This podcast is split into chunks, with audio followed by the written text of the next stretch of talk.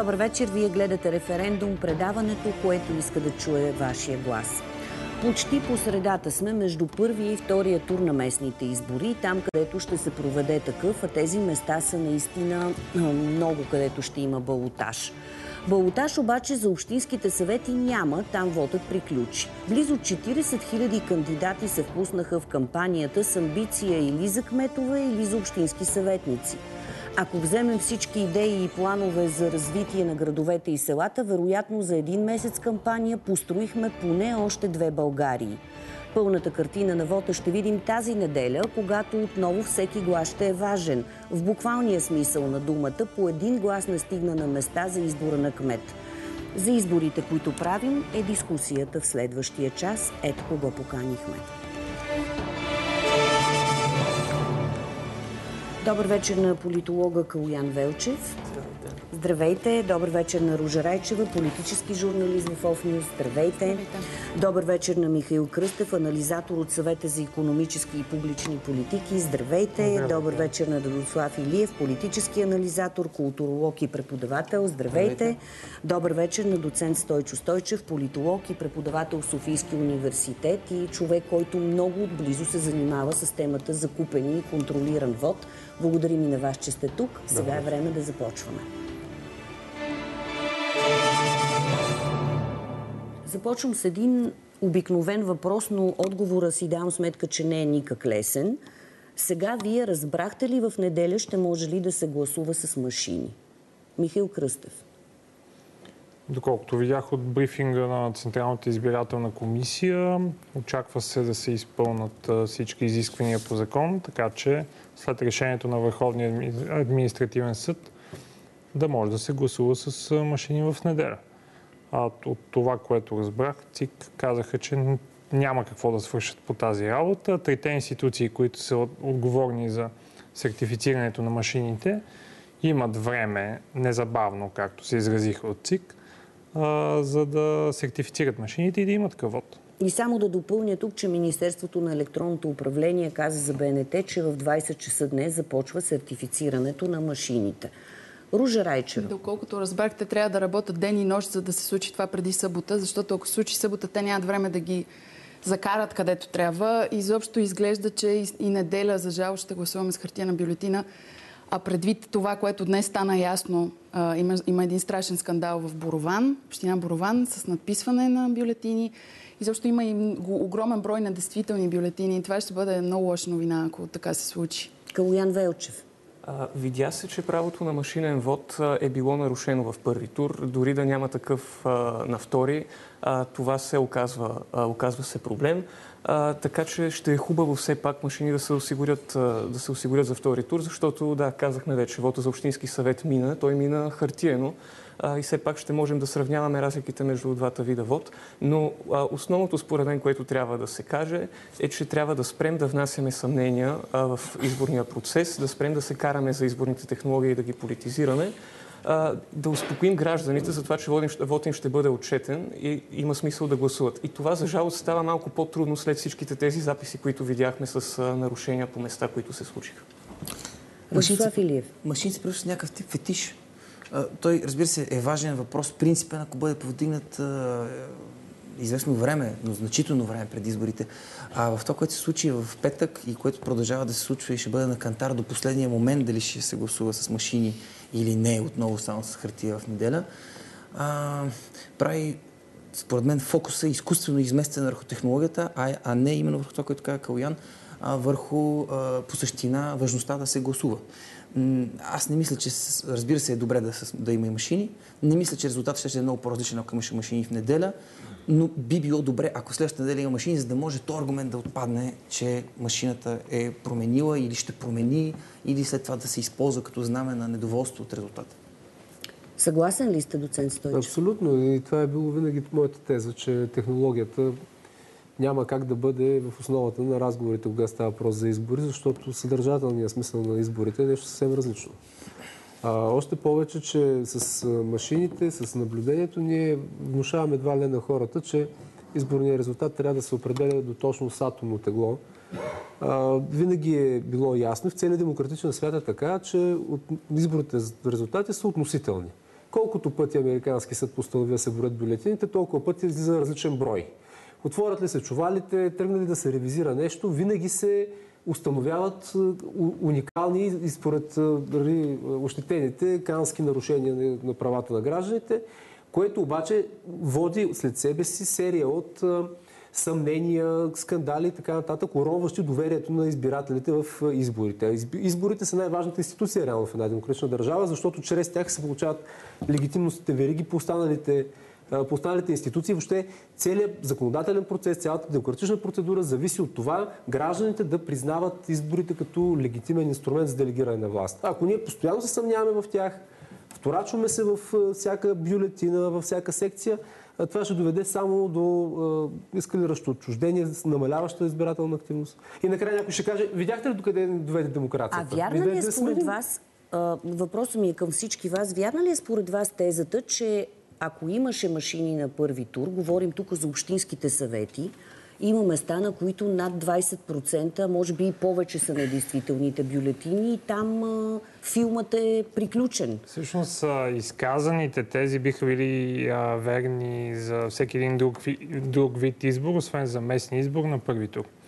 А ние имаме огромен проблем с демокрацията по отношение демокрацията, специално дори не либералната демокрация, демократичния процес, тъй като демокрацията е именно а, избори и представителство след тези избори. И имаме огромен проблем с демокрацията по време на първи тур на местни избори. То е проблем от десетилетия. На последните местни избори имаме 400, над 460 хиляди невалидни бюлетини. На изборите преди тях имаме отново над 400 хиляди бюлетини. На изборите през невалидни, на изборите през 2011 година имаше 700, но тогава бяха събрани избори, отново огромни проценти. Всяка шеста бюлетина, която се пуска за Общински съвет е невалидна. При положение, че преференциален вод има и при други видове избори, тук очевидно говорим за емпирика, за манипулация на вод. Всъщност, а, машинният вод беше нужен единствено и само за първи тур на местната власт. От тук нататък изборите за местна власт до голяма степен приключиха. Балтажите а, са нещо, което да, ще се случи, ще определят градоначалниците, но истинската местна власт са общинските съветници. Общинските съветници, които ще управляват тези 266 общини в България, вече бяха избрани само с хартия, отново при стотици хиляди невалидни бюлетини ще стане ясен техния брой и от тук нататък ние може да разсъждаваме, но не може да направим абсолютно нищо по този въпрос. А, Ружа Райчева. Аз бих искала да допълня, че в случая видеонаблюдението се оказва страшно важно. Как така щяхме да пропуснем тази ситуация? Вероятно има и други такива. А, нагло надписване на бюлетини. Машиният вод е нужен, защото е по-лесно. Въпросът е наистина, че да, политизира се процес, това е технически въпрос. И ЦИК бива нападнат. ЦИК се вкарва в политиката. ДАНС отдавна е вкаран в политиката, но ЦИК отскоро е вкаран в политиката. С днешното решение обаче, с което те сега не е ясно дали ще се случи това, но те казаха, че машини, че трябва да се ревизират отново, да се сертифицират. А, това наистина ни кара да се съмняваме, че тук има политически натиск и от страна на ЦИК, което е най-ужасното. ЦИК трябва да бъде абсолютно неутрална, неутрална към целия процес, но в случая и те участват.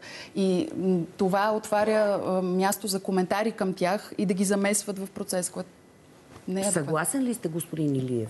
Да, отворена е просто котията на Пандора, която котия няма да свърши, дори да се сертифицира сега тези машини. Тя няма да се затвори така леко, защото е, е отворен не технически проблем, дали и кой е изнесъл код, а е отворен проблема на е, принципното съмнение. Дълго време, преди въвеждането на тези машини, имаше една публична кампания, правдива, в която хората и особено те, които са активно включват се в политическия процес, т.е. свързани с, политическите електорати, да бъдат убедени, че както могат да разполагат електронно с парите си, могат да разполагат електронно и с вота си. Или в случая не да пълно електронно, но така не че през машина, опосредствено, не с химикалка и лище. И това нещо тък му беше, така как се казва, хванало а, устой, почва, усет за доверие. И всъщност тая работа и с изваждането на кода, и с а, доклада, и с тая в момента политизация на този въпрос, който трябваше да бъде решен принципно. Ако има нарушение при изваждането на кода, човек да понесе просто а, наказателна или административна отговорност с, а, с напускане, уволнение. Или и... деня да беше обяснил защо да, го е направил. Или да обясни. За сметка на това, не се понесе никаква отговорност. Аз започна политически, политическо боричкане, политически разкази. Разбира се, въпроса кой, от другата страна пък защо пък вие можете, а други не могат. И всъщност това генерално, а, щетата според това е последното, което искам да кажа, е не само за сегашните избори, а общо върху мнението на хората за машината в бъдеще беше бавен път извървян да се наложи, че, тази, че този машинен вод е също толкова легитимен и сигурен и всичко това просто приключи. А, мисля си сега, докато слушам а, вашите коментари, че всъщност може би ситуацията тук изглежда особено сложна и трудна за разбиране, защото от една страна се получи а, това разминаване в позициите на институциите, което за нас е важно, когато ни предстои да гласуваме. Но като погледнахме и видеонаблюдението, и тук искам да отбележа с голяма радост и гордост, че всъщност от екипа на Българската национална телевизия тръгна този сюжет с село Малорад. Нашите репортери Татьяна Йорданова, Тереза Кънчева, днес Милена Кирова и Леша Шаламанов. Това са десетки часове, освен че се отразяват избори, в които те гледат видеозаписи на комисии, включително някои по 3 часа и това беше показано сега в новините. Чува се човек от комисията, който казва, бе това са 3 часа, кой ще седне да ги гледа. Е, даде обаче хората ги гледат и виждат, че а, не само институциите не можаха да се разберат и те отново се скараха преди избори, ами и надолу в комисиите се случват ситуации 10 секунди срам, 4 години общински съветник. Чичо Цено си стана общински съветник и сега въпросът е какво се прави, като толкова явно се вижда какви нарушения има. Калуян. Ще се върна само малко по-назад. По принципния въпрос, че доверие в изборите трябва да се гарантира през, процедури, през изборните процедури, ние се разбрахме. Но все пак бяха дадени някои добри аргументи в самите проблеми, които хартияния вод донесе на този първи тур. И само бих искал да добавя, че в крайна сметка по изборен кодекс в момента трябваше да има и машинно гласуване. Поради политически скандал се отмени този вод и това е допълнителен проблем върху целия, изборния, върху целия изборен процес от първи тур. Колкото до данните за невалидните а, бюлетини, аз видях някакво число, надявам се то да не е реално, но около 400 хиляди мисля, че беше, което е горе-долу около 15% наистина. Това е може би... Да, и това е може би, ако говорим за национално ниво, ще е трета по големина партия на национално ниво. А, отделно днес излезе едно много интересно изследване с а, броя недействителни бюлетини по общини. Луковит беше рекордьор, Котел беше също много напред. В общи линии това са няколко общини с над 30% недействителни бюлетини като брой. Те, ако имат собствени общински листи, ще са първа или втора сила там. Това показва колко драматично се пренареждат наистина политическите баланси по места през тази, през тази манипулация. Стойчо Стойчев, въпрос от наш зрител. Какво ли ще каже Дан Браун за нашите кодове? Имате ли предположение? Ами, каквото би казал за хартийните бюлетини. Ако се върнем 10 години назад, скандалът от Костин Брод през 2013 година беше по абсолютно същата схема направен. С печатницата, гледаше се вътре какви бюлетини има, откъде са се появили. Тогава не беше ДАНС, разбира се, главно действащо институционално лице, и прокуратурата. Като ефект беше да се внуши, че държавата крупно манипулира изборните резултати, подменя вота на избирателите и съответно произведените с такива избори органи на власт са нелегитимни. Всичко това удря в една и съща посока. То не удря в, да кажем, срещу политическите врагове на една или друга партия, то удря върху всички политически партии. Рефлектира върху отношението към демокрацията, рефлектира върху отношението към цивилизационния избор на България, ако щете, в съвременния свят. Ние сме тук в тази си позиция, благодарение това, че сме либерална демокрация, която се е конструирала в известна степен като работеща такава. Ако поставяме постоянно под въпрос устоите на тази либерална демокрация, може много лесно да се върне в категорията държави като Узбекистан, Таджикистан и Тюркменистан, например, където същите горе-долу общества имат същите въпроси по отношение на демокрация. Ако тук, господин Кръстев, се опитаме да сме на пулса на деня, както се казва, Хелуин, пакост или лакомство, тези пакости, които виждаме, наистина безобразни, в името на какво лакомство се правят? Защо е толкова важно? Защото да, в тези секционни комисии хората са представители на различни партии, но те живеят на на една улица пазаруват в един магазин и те се познават, искат да си направят просто услуга един на друг. Каква е? Толкова много хора искаха да влезнат в местната власт. Защо? А, става въпрос за пари.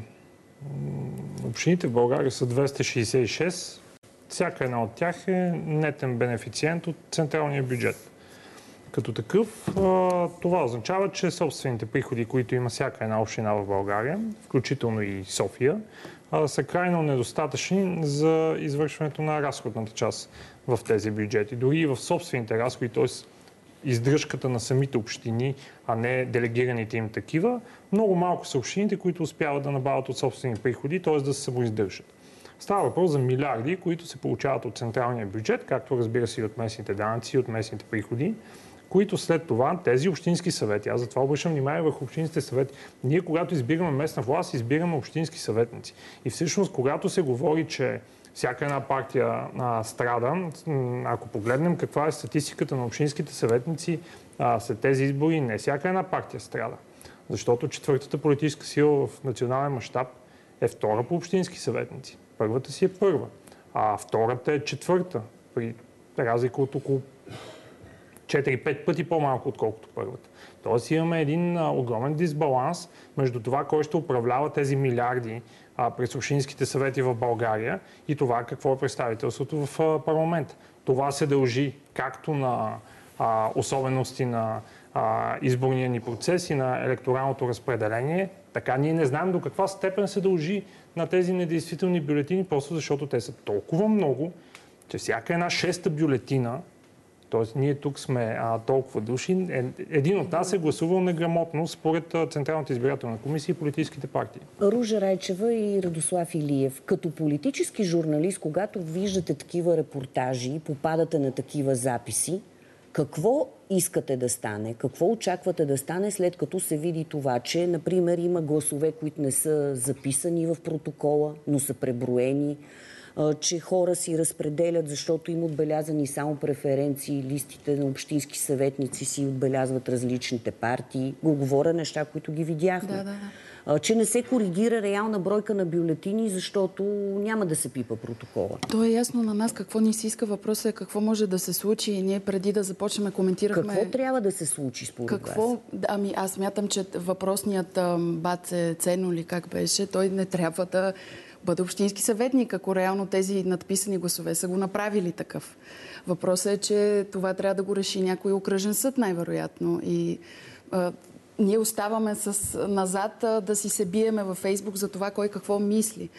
М- и, има нещо друго. По време на тези избори се заговори за някаква страшна конспирация, че столицата е била разменна монета в сглобката за Пловдив което предвид това, което казахте вие, господин Кръстев, няма как да се случи, защото столицата не е сравнима с Пловдив като бюджет.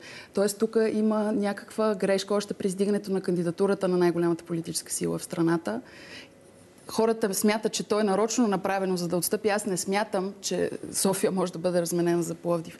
Но върви това, просто защото нещата, които наблюдаваме, са толкова хаотични и имат а, развои, които хората не могат да си обяснят, че се впускаме в конспирации, които не са реалистични. Ако сега погледнем общата картина, без значение къде бяха избрани кметове, общинските съвети ги а, казахме, че са избрани, къде предстоят балотажи, понеже много често медиите наричат тези дебати битката за еди кой си град битката.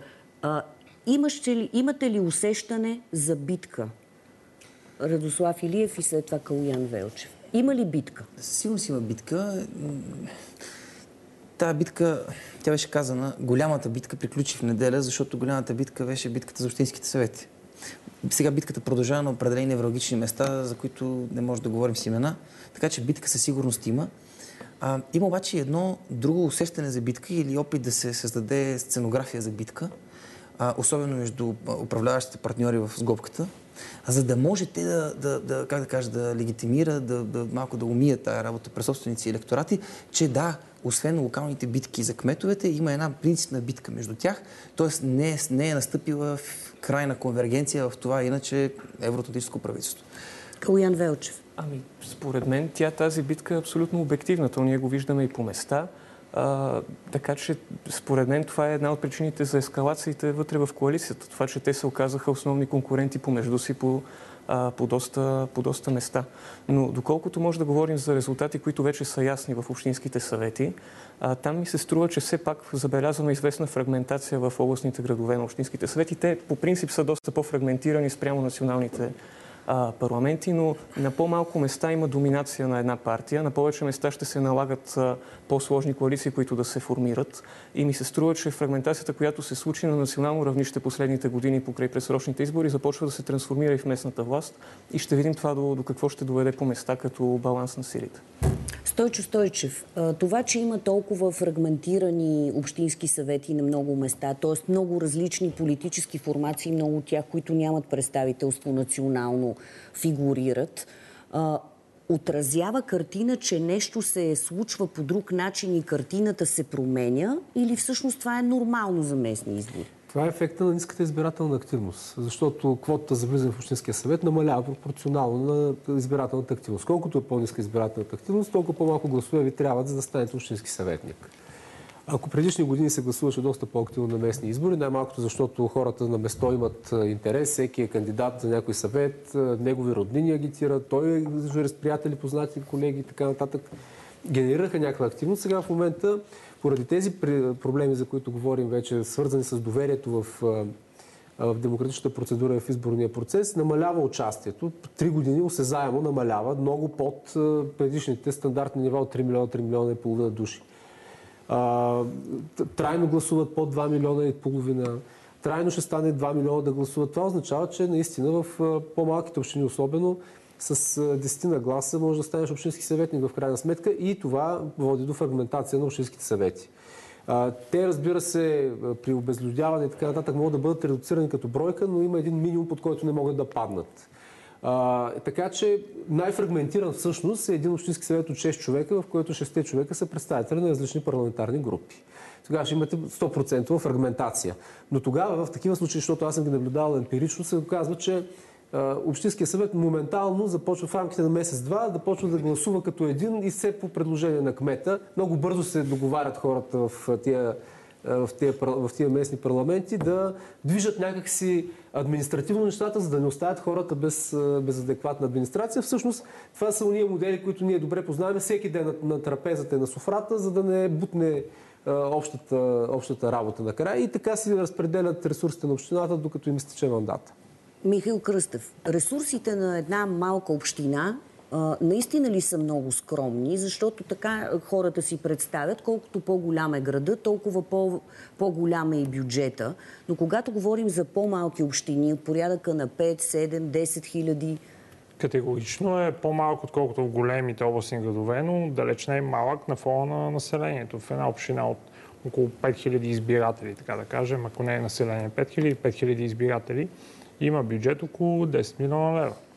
Този бюджет, както казах, е почти изцяло нетен бенефициент общината от централния бюджет, т.е. от а, местни приходи. Държавата се дава 10 от, милиона да, на държавата година. дава 10 милиона или част от тези 10 милиона, по-голямата част, за да може общината да се издържа и да може да осъществява своите дейности. Когато а, ги умножим по 4 години, тъй като като цяло, а, за това местната власт е най-устойчива в България, защото когато тези общински съвети се изберат, след това 4 години не мърдат. И а за 4 години тези 10 милиона лева стават 40 милиона лева. Затова казвам, че има много голям интерес за манипулация специално на този вод, защото а, в една община, в която са гласували а, 3000, а, 3000 души, като а, примера, който аз а, обичам да посочвам а, тези дни в а, Брезово. А, 3000 души, от които има 800 невалидни бюлетини, над 800. Първата политическа сила в Общинския съвет е с 650 гласа, но невалидните бюлетини са 800. Там е много изгодно да се манипулира по някакъв начин вота за Общински съвет и след това да имаш контрол върху разпределението на тези 40 милиона лева за 4 години, отколкото а, на национални избори, когато разбира се тежестта на тези малки общини е много по-малка. Ако позволите само да, нещо да кажа, това а, свързано с, с този брой на действителни бюлетини, тъй като той се използва много често като индикатор за това, че вота е манипулиран, тъй като е количествено измерим и много лесно някакси се използва, но това е грешка според мен. Защо? Защото емпирично големия брой недействителни бюлетини започна да се появява тогава, когато введохме изборния кодекс. Докато нямаше кодификация на изборния процес до 2013 година, 2012, нямаше такъв голям брой недействителни бюлетини, защото комисиите имаха гъвкавост да установят за кого е гласува избирателя. Не, не беше нужно да се гледа там пунктуално дали нещо не е нарушено квадратчето и там какви още глупости написаха в изборния кодекс. Откакто има изборен кодекс, всъщност се произвежда това голямо количество недействителни бюлетини, което се използва като аргумент да се обяснява защо трябва още повече да кодифицираме, още повече да технологизираме, което води след себе си отново до лавинообразно нарастване на тези недействителни гласове. А казвам, че се, а, само на този тип а казвам, че са фалшив измерител, защото големият проблем при контролирания купен вод са всъщност социалната маргинализация и зависимостта вътре в обществото. Не е въпроса на, на, на отразяване на вода или девалидизирането на. Но е само на, на вота за общински съвет. На никой други избори няма такива недействителни. Защото там имате най-много, най-много неща, които може да сбъркате. Имате три бюлетини с три преференции. Не, само за общински съвет говорим. А, Ружа, всичко това, което говорим, а, тук хората гледат и питат, това ли е причината непрекъснато да се повтаря този вечен цитат, ако изборите променяха нещо, щяха да ги забранят? Този цитат е анархистки, мисля, или поне аз така го разбирам. Хората все повече върват към това да станат анархисти и да, да се отдадат на апатията. Наистина много ниска, ниска избирателна активност този път. Не много, но по-ниска определено. Ам, все пак трябва да кажем, че общинските съветници могат да спрат и да си дигат телефона, когато бъдат избрани. Аз мисля, че и за това е много търсено, защото това влезеш там и вече не могат да те пипнат тези, които са те избрали и са те сложили там. И предполагам, че тук ще има много такива случаи. Това, което искам да кажем е, е за балтажа. Надявам се, че да, няма проблем, се, че да. дам на там. А, има шанс да има обрат на този балтаж, според мен. Не го очаквах мислех, че по-скоро няма да има обратно. Сега, предвид днешното изказване на лидера на най-голямата политическа сила, той сякаш така кимна към избирателите си и намекна да гласуват за червения кандидат, което е невиждано. Тъй като в устава на тази партия, доколкото знам, все още пише, че те не могат да се коалират с червените. Но той, тъй като им липсва договорка в сглобката, и това е пореден размахан пръст към некоалиционните партньори, той кимва към червения кандидат и заплашва много тежко либералите. А смятате ли Калуян Велчев, Радослав Илиев, разбира се, искам да, да чуя и останалите, а, Смятате ли, че балотажите, особено там, където изглежда много завързано, ще а, а, провокират интереса и желанието на хората да отидат да гласуват, въпреки че може техния фаворит да не е стигнал до този втори кръг на изборите? Трудно ми е да си представя такава вълна на фона на ниската избирателна активност на първи, на първи тур. И тук само една бележка, тъй като част от дебата за изборните технологии а, беше и а, избирателната активност. Оказва се, че независимо от технологията, с която гласуваме, избирателната активност трайно намалява. И това не е заради начина по който ние избираме а, нашите представители, а заради кампаниите, които се водят, заради политиците, които участват в тях и заради цялостната поляризация, която беше настъпила последните години, най-вероятно. Всеки случай причините не са в технологията, а причините са други, което според мен все пак е поне една добра новина. Колкото до балотажите, действително по места изглежда ще има много интересни битки. Това, разбира се, може да изведе а, повече хора да, да гласуват, но това, че голяма част от кандидатите са отпаднали на първи тур, мен по-скоро ме навежда мисълта, че а, избирателната активност няма да е, а, няма да е така висока. Радослав Илиев, Стойчо Стойчев. Аз мисля, че тук има един... Разбира се, един фактор е свързан с това, че неделята, която мина, беше в рамките на вакансия. А следващата няма да бъде такава, така че това според мен автоматично ще има лек ръст на, на броя гласуващи. и аз пък мисля, че ще има активизация тъй като именно тая поляризация по места, свързана с персонални е, такива мажоритарни кандидати, които са, особено в по-малките населени места, пряко познати, а в големите градове, да кажем като София, изразяват една нов тип поляризация. Последните години в рамките на тая прокламирана нужда, стремеж, път към промяна, поляризацията като че ли понамаля във връзка с консолидирането около това правителство на сгобката. А сега, в рамките на този изострен вече балотажен момент, се, се появява възможност реално да се избере утвърждаване на сглобка, т.е. утвърждаване на правителство или не утвърждаване на правителство.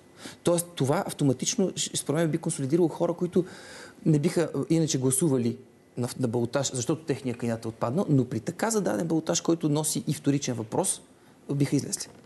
Съгласен ли сте, доцент Стойчев? Цялата демократична практика, включително и тази извън България, показва, че при провеждането на балотажи обикновено участието на избирателите е доста по-низко, отколкото на първият тур. Това се случва по ред причини. Най-важното от която е, че много голяма част от тях са демотивирани, когато техният кандидат отпадне от надпреварата. Те трябва да отидат на втори тур, като избират опции, които така иначе не харесват и тогава се задейства нещо, което се нарича стратегическо гласуване. Или когато гласуваш за някого, за да не стане другия, съответно президент или кмет, както е в този случай. Само, че за да имаме такъв тип автентично стратегическо гласуване, обикновено единия трябва да бъде някакъв радикален политик, примерно крайен комунист, крайен фашист, мега неприемлив като цяло, за да могат всички останали да бъдат дали, алармирани и да се включат в такъв тип антигласуване, за да го бламират. А, понеже нямаме такава конфигурация в момента в нито един от градовете, нямаме радикални политици никъде, къде, които да са на път да влязат в, в общината. Е, нали, държавна собственост срещу държавна сигурност. Не, това, това е говорене. Самата дама е доста, доста порядъчна коментаторка от студия и така нататък. Нали? Не става въпрос за Люпен, не става въпрос за Волен Сидоров, ако искате от едно време. Тя има съвсем, бих казал, така, институционализирани възгледи за развитието на, на държавата. Нищо, че клони към някаква школа, която е малко устаряла вече, но все тази. Важното е, че не е радикален политик, който би предизвикал срещу себе си такава вълна на стратегическо гласуване. Дайте да я спрем тази чещени загроби. Затова мисля, че на тези балотажи тази седмица избирателната активност ще бъде дори по-ниска, което означава, че кандидати ще разчитат на твърдите си партийни ядра и ще спечелят тези, които имат силно активни твърди партийни ядра, каквото е твърдо ядрото в София, силно, което ще си избере и кмета. Това почти без съмнение вече може да го кажем. Михаил Кръстев, как според вас се гласува особено на балотаж? По-скоро емоционално или по-скоро прагматично? Защото сега минал е един месец, в който всички кандидати в различни градове са разказали своите идеи, своите идеи, своите програми. Сега в тези няколко дни те ще продължат срещите, но общо взето като че ли се е изчерпала темата с това конкретните проблеми на една община, как ще се решат. Сега тук е въпрос на философия, на това да предизвикаш емоциите у някого или какво. Ами те проблемите не са се изчерпали, тъй като най-сериозният проблем, който абсолютно никой кандидат кмет да не засегна, аз го казах преди малко, именно недофинансирането на общините от собствени приходи и зависимостта от централната власт. Всъщност в част от кампанията, един от кандидатите, който сега, е на, а, който сега не е на балотаж, обвини правителството на другия кандидат, че не е помогнал на София в най-трудния момент, всъщност София е най-големият производител на а, на стойност в страната и не би трябвало да достига до момент, в който разчита на централната власт да й помага, за да оцелее. Тъй, че това е най-големия проблем. Няма да бъде засегнат през тази една седмица.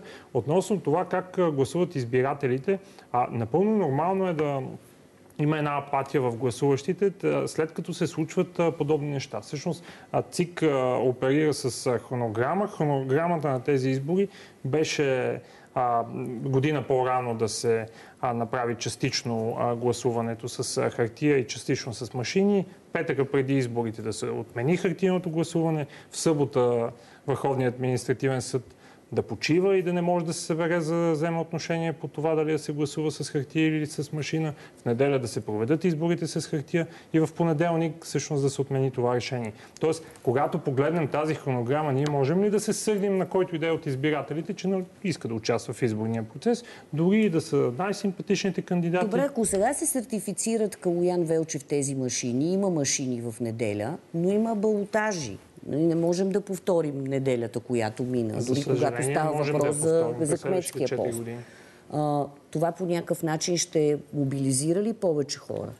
А, Факт е, че първи тур вече мина. Сега аз продължавам да твърдя, че изборната технология не е, а, не е причината да излезеш да гласуваш и не е това нещото, което ще мотивира хората. Гласува се повече за или се гласува повече против, когато отиваш на балотаж, според вас? Това може би предстои да видим. Във всеки случай ми се струва, че логиката се изменя, именно поради факта, че остават по-малко кандидати и се гледа в по-голяма степен националната картина. Затова и сега се говори за баланса на силите в коалицията, която а, очевидно е в битки по места една срещу друга, включително в София. А, нали, говори се, че София се излиза срещу сглобката. Ами то тя с глобката изглежда пак, че ще е една срещу друга в София. А, така че в общи линии тези битки ще се повтарят почти навсякъде а, на втори тур. А, говори много за съотношението на силите на ниво местен парламент, изобщо местни избори на а, партиите, които а, участват в управляващата коалиция, не коалиция. А, да погледнем сега Общинския съвет в София. А, всъщност, копи-пейст ли е на това, което се случва до някаква степен на национално ниво? Говоря специално за а, ситуацията, в която Продължаваме промяната Демократична България спаси София 23 общински съветници, ГЕРБ СДС 14. Тоест, никой няма мнозинство. Радослав Илиев. Е, в този смисъл, ако... Да, извода, че никой няма мнозинство, повтаря, но масовата ситуация в страната, с изключение, мисля, че на Кърджали, Русе и още някои други места, е по-скоро доминация на ГЕРБ в общинските съвети което затвърждава местната власт на, на ГЕРБ, независимо от... И, и потвърждава също една друга теза. Потвърждава тезата, че а, дефицитите, които ще бъдат платени от тая глобка, коалиция, не коалиция, а, няма да бъдат в полия на електората на ГЕРБ. Тъй като той продължава по места да, да гласува а, традиционно, да гласува лоялно и в този смисъл Софийския сюжет, Софийския тук контекст не мисля, че отразява ситуацията в страната. Стойчо Стойчев, този въпрос е важен, защото преди малко казахме, общинските съвети вече са избрани и там като минат няколко месеца започват общинските съветници да се консолидират около взимането на определени решения. А, това се отнася само за по-малките общински съвети или включително и за големите градове? В София определено ще трябва да се измисли работещо мнозинство, защото това е най-публичният общински съвет. Там се гледа доста формално нещата, включително има интерес на гражданите към това, какво се случва в него, има публични заседания. И там групите в Общинския съвет функционират в най-близка степен до парламентарните групи на национално равнище, което означава, че за да има работещо мнозинство, то трябва да бъде изградено върху някакви трайни отношения. И най- така, близки по, по своето същество партии в този общински съвет ще бъдат Продължаваме промяната Демократична България и ГЕРБ СДС. А въпросът сега дали е като национално равнище. Ми не е много като национално равнище, защото няма ДПС в столичния общински съвет. Няма трета група да има. Там ще бъдат само двете. Те им стигат но тези, пък има формации, които ги няма в националния парламент. Да, Софийската партийна Код, система ВМРО, и електорална карта е много различна от тази на страната. А, на всичкото отгоре в, в национално изражение електората на Продължаване промяната Демократична България концентрират почти изключително само в София. Те затова не правят и структури Продължаване промяната по страната, защото няма какво да търсят там избиратели, където ги нямат. По принцип няма почва да поникнат, поне за този етап.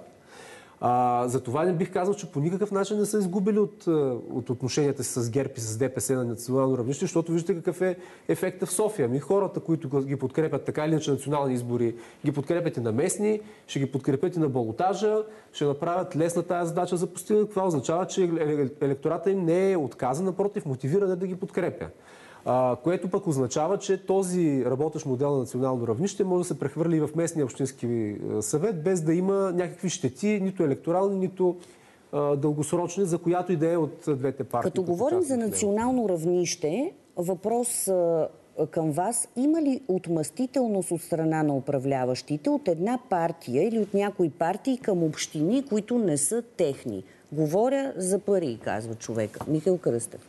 Абсолютно. Да, централната власт държи в зависимост на общините, тъй като им осигурява пари за съществуването им и съответно може да ги а, увеличава, може да ги спира. Въпрос на договорка. А, съществува това нещо и за София.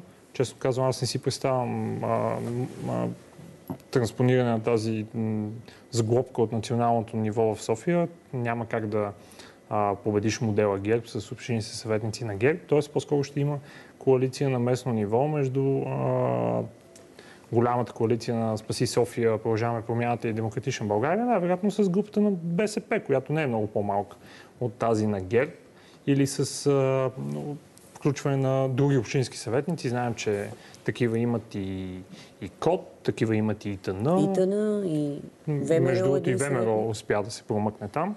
Тъй, че а, коалиция ще има в София и тя не е трудно постижима, след като има толкова убедителен а, победител. По отношение на а, страната, всъщност а, аз използвах така по-завуалирани данни, но след като можем да ги кажем, а, втора политическа сила по общински съветници в страната е ДПС. С а, много голяма преднина пред Демократична България и продължаваме промяната. Почти три пъти повече общински съветници в страната имат а, ДПС, отколкото а, тази партия, която доскоро доминираше дори на национално ниво. А БСП също. Тоест, а, ние имаме голямо отстъпление на ПП и на ДБ. Единствено Е, да, да София, му която така или доста иначе... балотажи. Нали, така? Не, не, говорим за общински съветници. Аз говорим за А общински съветници. кметовете, както казахме, на много места в страната дори кметовете са подкрепени от отделни Те партии, но видяхме, че и в Перник кмета беше от БСП, сега вече от ГЕРБ. Това е малко по-така флуидно. Калян Велчев. Колкото до мажоритарния избор, Варна, Благоевград и Пазаржик, например, из, а, изка, изкараха силни мажоритарни а, кандидати а, Промяната и Демократична България, но ако се върнем на ниво Общински съвет, всъщност от управляващата коалиция не са единствените губещи Промяната и Демократична България. Очевидно те са по-големите губещи, но ако видим резултатите на ГЕРБ от 2019 и ги сравняваме с сега, те бележат отстъпление почти навсякъде, особено в големите градове. Ако хванем една Варна от 30 000 гласа в Общинския съвет, те са на 14 000 гласа в момента. А, това е отстъпление. Във Велико Търново са около 10 000 гласа назад. Пловдив са може би над 10 000 гласа. Ако гледаме град по град, всъщност ситуацията не е чак толкова розова. Действително, като погледнем голямата картина, те печелят на повечето места за Общински съвет, но печелят доста по-малко, отколкото са печелили преди. Така че тази коалиция се отразява и на тях. И интересно е все пак да кажем тук, и, че макар двете партии в това управление да... То не са, не са партия, са коалиции, да, а, да губят от това управление. То не води обаче до печалби на техните така, опозиционни партии в парламента, защото ние не видяхме нито възход на Възраждане, нито на БСП, нито на има такъв народ. Факт е, че тези нови партии влязоха в местната власт за пръв път, но те не осъществиха някакъв огромен пробив. А защо? А, сега, ако аз само да ви кажа, че когато са минали избори, нищо, че ще има и втори тур, винаги всички партии намират добрата новина за себе си. Ние видяхме преди малко и в новините, сега да не цитирам, но те казват, нали, партиите казват, стабилни са позициите ни, доволни сме от резултатите, но тук като че ли много развръзки предстоят този път. Сега не се наемам да си спомня, защото много пъти ходихме на избори, не си спомням как беше на местните избори през 2019 година. Дали имаше толкова много тогава балотажи и толкова много градове, които отиват на втори тур. Имаше и тогава толкова много, казва Стойчо. Имаше балотажи, навсякъде бяха балотажите и на тези балотажи се формира така бъдещата коалиция между Демократична България и БСП и продължаваме промяната в последствие. А, Случват се такива балотажи, те са индикативни, но вижте, броя на общинските съветници е много относителен измерител също на влияние и на печала на изборите. Важното е в кои общини са тези съветници и какви бюджети контролират, съответно каква част от населението на страната живее в тези общини. Ясно е, че в економическо и финансово отношение София е център на страната. Е много важно кой контролира този, този център. Съответно и Общинския съвет който има отношение към развитието на този град това, в, този, в този план. Но нещо, което тук трябва да, да, да, да кажем, не да коригираме дори, а, при положение, че държавата финансира основно общините, а, а пък гражданите са тия, които избират органите на власт на общините, които би трябвало да ги управляват в техен интерес, тогава се получава един разнобой. Обикновено този, който дава финансирането, той трябва да определя и начините по които това финансиране ще се разходва и да следи за, и да го Е, това контролира. прословутия въпрос за децентрализацията, нали така? Да, но, но, но като децентрализираш, Ружа трябва да си наясно, че тези 20 човека там от секция еди коя си с коригирането в протоколи и така нататък, те ще определят и а, управлението една децентрализирана вече структура, която има далеч повече правомощия, включително и финанси. Аз исках да добавя към Калоян нещо, което той коментира. Да, реално ГЕРБ имат отстъпления. Факт. И на тях се отразява коалицията, но имам чувството, че всъщност протестите 2020 тотално завършиха с тези местни избори. Тъй като стана ясно, че ГЕРБ не могат да бъдат изчегъртани, както се говореше те продължават да са фактор, не само фактор, те са първи фактор. И тук наистина действително има провал на опозицията. С изключение на БСП изненадващо. Тя Корнелия Нинова това каза, че те се завръщат в местната власт. Сега до каква степен се връщат не е, не е много ясно, но те наистина имат едни колко 40-50 хиляди гласа отгоре. За тях не е, не е никак малко. Обаче другите, какво се случи? Това е изключително важно да се зададе въпрос. Тук явно има разколебаване от опози... опозиционно и протестиращи настроените хора. Или може би защото част от тях участват в сглобката в лицето на Продължаваме промяната Демократична България. И ГЕРБ отново имат превес. Да, София не е тяхна. Това е огромна загуба след 18 години, факт. И показва, че може би на софианци им е писнало да ги управляват ГЕРБ.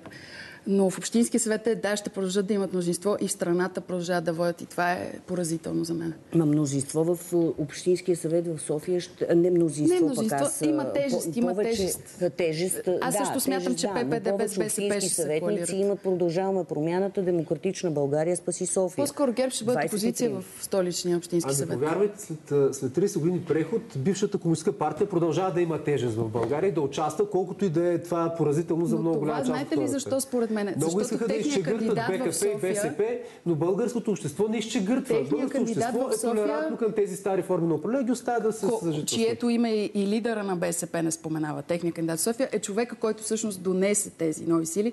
И това е чрез своята дисасоциация с БСП. Михаил Кръстев тя много се разгранича. Аз исках само да, да опонирам на колегата, че няма две партии, които са в управлението на държавата, са три. Mm-hmm. Сглобката да. от три партии, три крака има това столче, едното е ДПС. е много важно. Да, тъй че не можем да кажем, че всички губят, защото ДПС очевидно с тези над 900 общински съветника се държи доста стабилно на местните избори.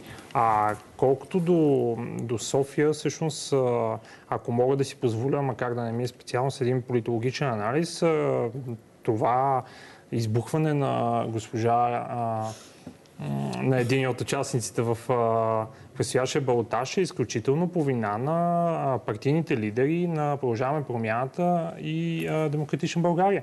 Тъй като от години слушаме как лявото и дясното са остарели понятия, от години слушаме как могат да се постигнат 10 цели с леви мерки или обратното, а всъщност ние имаме един кандидат, който изповядва, аз не съм съгласен, че не е а, че не може да събуди като цяла реакция. Той изповядва отчасти марксистски тези, чували сме ги в телевизионните студия, но това вече не може да събуди реакцията на останалата част от електората, просто защото на него през последните години му беше обяснявано, че тези марксистски тези са устарели и въобще нямат отношение към Калуян Велчев, искате ли да опонирате в отговор? А, няма нужда. Аз по-скоро бих говорил също за, за БСП, защото а, това завръщане в местната власт е силно преувеличено. Те мажоритарните кандидати, които са успешни, са тези, които седят по-далеч от Нинова спрямо местните избори 2019, всъщност ми се струва, че доста са загубили. А като, общи, а като общински съветници не съм гледал. Над 700. Спрямо доста, по, доста повече от Демократична България и, и продължаваме промяната. Според мен, за да можем тотално да завършим заключенията, трябва да изчакаме все пак търпеливо mm-hmm. и втория тур,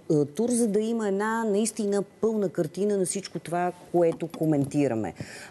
Има обаче кметове, ще ми се да обърне внимание на това, които получиха огромна подкрепа още на първи тур. И при повечето от тях, сега не мога да си спомня, защото хиляди протоколи гледах и четох, не искам да се ангажирам с конкретни цитати, те надвишиха почти на места и два пъти подкрепата за общинските листи. Какво прави фигурата на един кмет харесвана, разпознаваема Радослав, първо гледам към вас. Да, ами това... Така че тя да събере много над партийната подкрепа в, в един град. Разбира се, тук отговор е свързан с а, две лични характеристики. Раз... Първо, а, опит и свършена работа и харизма. Тъй като местните избори по, по дефиниция са, са, са сблъсък преди всичко на, а, особено защото се отнася не до общинските съвети, а до кметските места, на сблъсък на фигури това повдигане, което е реалистично на, на, на БСП, е отново привед, принесено от, от това, от харизмата на определени мажоритарни кандидати. Така че, съответно, кметовете по места, които печелят и даже надвишават подкрепата си от предишните избори преди 4 години, са именно те, които просто са успели органично да се свържат с общността и съответно не само да се свържат с нея, а и да спечелят, удържат и доразвият, защото отгоре да оголемат доверието от нея страна. Ако а... трябва да дадем формула за това какво е важно, за да печелиш подкрепа, независимо дали вече си успял на първи тур или а, трябва да я увеличиш за втори тур, а, за един кмет, да е добър политик, да е добър администратор или да е добър менеджер? Според вас какво е важно? Ружа Райчева. О, това е много сложен въпрос. Мисля, че зависи всеки човек в какво е добър и някои са по-добри в едно, други в друго. Например, в момента само според... моля ви да не... Без да, имена. Без имена и да без не имена. показваме пристрастие или не да наклоняваме везните към едната или другата Да, страна. да, разбира се. Просто исках да кажа, Нека че да в момента в София да. двамата кандидати имат тотално принципно. различни качества. И няма да бъде по-скоро сблъсъка на това, а ще бъде на, именно на чар и на присъствие. Имам чувството, че това играе голяма роля. Михаил Кръстев. А, когато говорим за местни избори, според мен околната среда е най-добрата политическа програма, особено на хора, които вече са управлявали. Ако техните съграждани харесват какво те са свършили в града им, отново ги подкрепят, виждаме кои са тези места. За София очевидно не е това а, положението. То не е това от доста избори, между другото, но просто може би това беше компромисното продължаване на а, управлението на столицата. А по отношение на това какво а, трябва да покажат двамата кандидати за да спечелят вота на софиянци, всъщност ние виждаме много ниска избирателна активност, ние виждаме едно огромно море от избиратели, което категорично отказва да участва в изборния процес, не само на местен вод, на национален, на европейски още по-малко, а който успее по някакъв начин да мотивира, да създаде вълнение в това море, той всъщност ще се върне към тези вече отминали преди десетилетия големи политически вълни, които превземат страната. Тук виждаме доста по- фрагментирано представителство и очевидно нито един от кандидатите, който сега участва, не успява да, съ, да събуди това море от софиянти, тези стотици хиляди души, които да гласуват за едната или за другата политическа сила. Калуян Велчев. Факт е, че управленските резултати спомагат за по-добър резултат на кандидатите за кметове. Когато си свършил нещо своя мандат, ти имаш добра стартова позиция. Но нещо, което ми се ще да добавя, това е доколко си гъвкав и успяваш да си осигуриш подкрепа. И понеже говорихме за големи изборни победи на първи тур. Много такива има. На мен обаче ми беше особено интересен случай в Търговище, където след 2019 един успорван балотаж, сега се печели на първи тур от кандидата на ГЕРБ, а ДПС не издига кандидат, но пък за сметка на това с около 40% печели Общинския съвет. А, така че по места се наблюдават много интересни динамики. Наистина всяка една община е много особен казус. Аз самия не мога да се наема да коментирам повечето от тях дълбочина, но това е един пример, който според мен е показателен. Стойчо Стойчев, има ли формула политологията за това какъв трябва да е а, профила или как, каква трябва да бъде стратегията в кампанията, особено когато става въпрос за този решаващ момент преди втори тур? Когато говорим за тези кметски избори, формулата не е политологична, и по-скоро антропологична. Човекът трябва да бъде а, така обран публично, да се пази от големи скандали, които да го дискредитират. И другото, което се основно качество най-вероятно, да бъде диалогичен, за да може всички, които излязат срещу него потенциално по време на мандата, той да ги интегрира в управлението и да ги така, привлече на своя страна, да ги назначи в общината, да отговарят за нещо, там да водят проекти и така нататък. Това е тайната всъщност на дългогодишните кметове в България. Не са великите им резултати по отношение на развитието на градската среда, при всички положения, вярвайте ми. Те са велики в изграждането на конструкции, но социални конструкции, в включването на всички, които са против тях потенциално в нещо общо, от което всички имат интерес взаимоизгоден. Всичко останало са митове. Сега е време за последните ни думи. Какво ви се щеше като тема или като действие да видите в кампанията не видяхте и очаквате там, където има балотажи, да не говорим само за София, по принцип да видите? Радослав Илиев. Има две теми. Аз а, Кратко, Мисля, това е финал. Да. А, първото, което се виждаше ясно на първи тур, е темата свързана с експертното ниво и градската среда. А, но сега мисля, че естествено ще се появи дефицита, а именно на политическото и то в това, което вече е някакси по-спреходно политическо говорене по не само ляво-дясната ос, а правителство на проправителствена, либерално-консервативна. А, тоест, именно тези съставки, които правят в един кандидат неговата харизма усилена и привличаща и извън партийни кандидати или не. Ружа Райча. Според мен има нужда от малко разясняване на позициите на кандидатите за символните битки. Имам предвид, а, пак дам пример за София, защото съм от тук. Паметника на съветската армия, например. Мене ми е интересно просто да вземат позиция, защото това е тема, която ще активира много хора. А общински ли е въпрос? Те, някои твърдат, че е общински, други твърдат, че не е. Нека разберем дали е или не е. Същото и за преименуването. И преименуването не са точно заели. Доста избягах от този въпрос. Както и за преименуването на улиците, искам да разбера това ще се случи или няма ли. Та тема сякаш затихна, е важна. Михаил Кръстев.